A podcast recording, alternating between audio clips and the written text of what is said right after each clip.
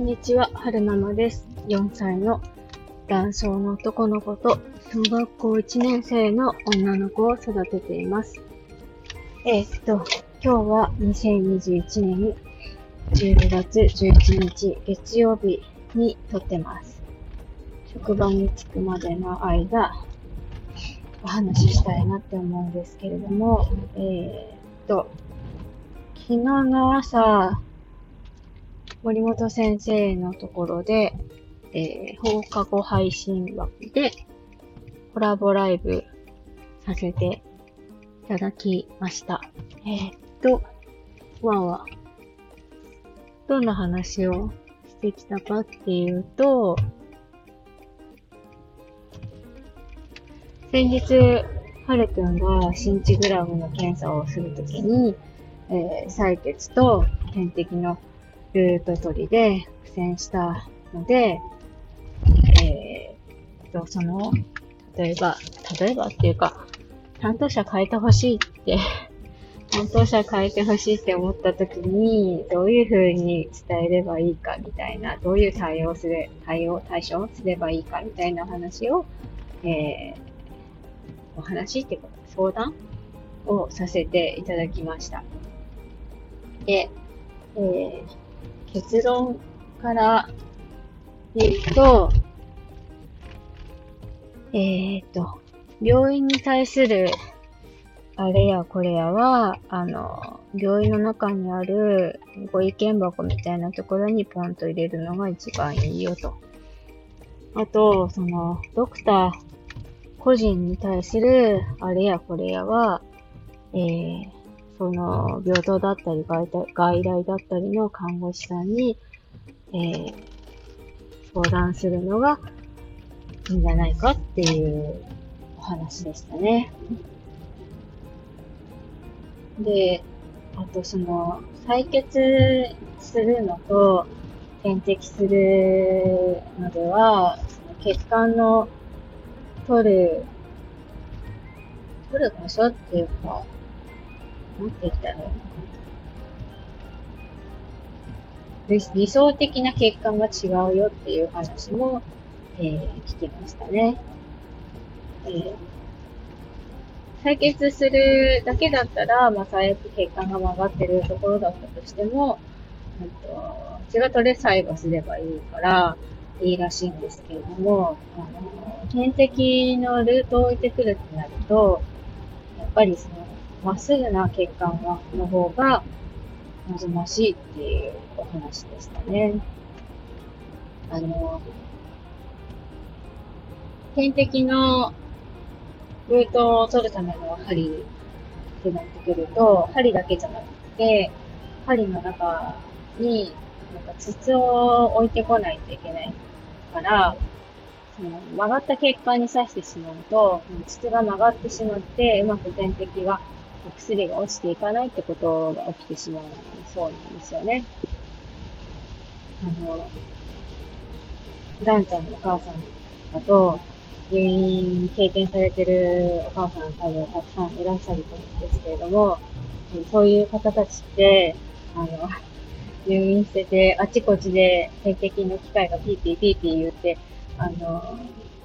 点滴をしてないよみたいなアラーム聞くと思うんですけれども、多分それってそういうことなんでしょうね、きっと。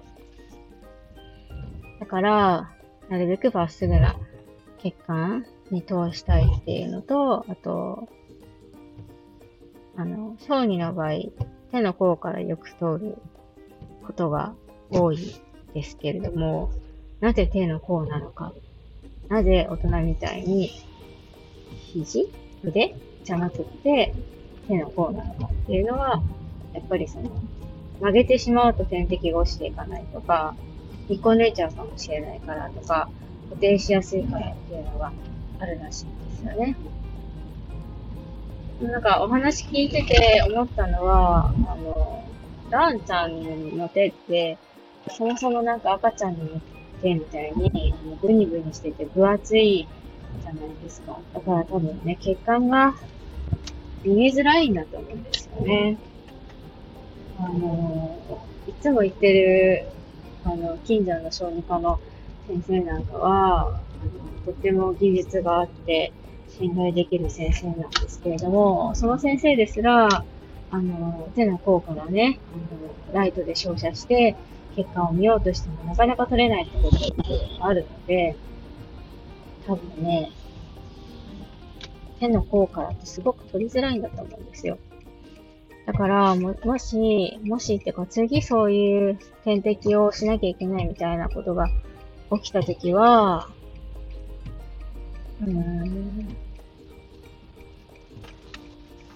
なんだろうな今回の新地みたいに一日で終わるんだったら、もう、手の方は諦めて、腕っていうか肘の方から取っちゃってもいいのかな、そっちの方が早いのかなっていうふうにお話聞いててちょっと思いましたね。見えるところから、パッと目で見て見えるところから取っちゃって、あとは芯目でバッチリ固定して曲げないようにするっていうのが、えー、ハル君にとってのあの負担も、お医者さんにとっての負担も少ないのかなっていうふうに思いました。うんと、多分これが数日入院しなきゃいけないかなってくると、もう数日間、数日間そのずっと腕を曲げられないってことになってくるから、それはそれで結構ストレスになるんじゃないかなとは思うんですけれども、まあ今回みたいな日帰りでできる検査の場合はそっちの方がいいのかなと思いましたね。お薬で、ね、寝ちゃうわけですし、どっちみち。そう。ね、そんなお話と、あと、うんと、その日、ライブが終わった後に、えー、夫がね、あの、先生と私のコラボライブを聞きたがってたので、朝、うんと、ライブ終わってから朝ごはんの準備しながら聞いてたんですよね。そしたら、なんか私の自己紹介が、情報量が足りなさすぎるってすごいダメ出しを受けましたね。あの、軽く自己紹介してくださいって先生に言われて、あの春ママです。4歳のダウン症の男の子と小学校1年生の女の子を育ててますって先生いつもみたいに言ったんですけれども、私的には、ダウン症の男の子と小学校の1年生を育ててるっていうだけで結構十分な情報量だろうって思ったんですけど、足りないって足りないって言われてしまって、何を付け加えたんだ？ろう付け加えたらいいんだろうみたいな、なんか、えっと時短で働いてるワーマンマですって言おうかなと思ってたんですけど、うんとその時こと出てこなくて、でも夫にしてみたらそれも違うとか言うし、うん、秋田に住んでますって言えばよかったんじゃないかとか。ってましたけどね。自己紹介って難しいですよね。なんかこう、なんて言ったらいいんだろう。皆さんみたいに、こういうテーマがあって発信してますとか、そういう、なんか、大それた、大それた、うん、目的みたいなのはないので、そうなってくると、なんか、自己紹介も、どうしても薄くなってしまいますよね。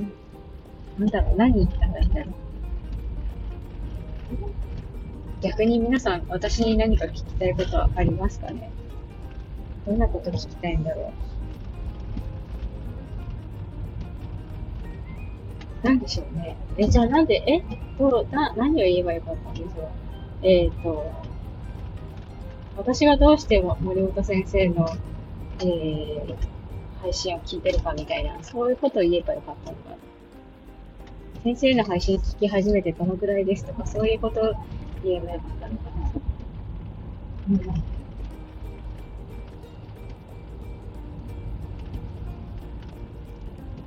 うん、難しい。難しい。えっ、と、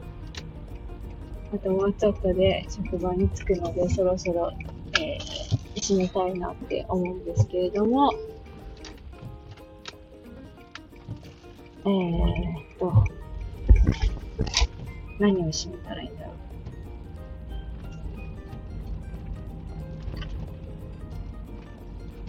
う。なんでしょうね。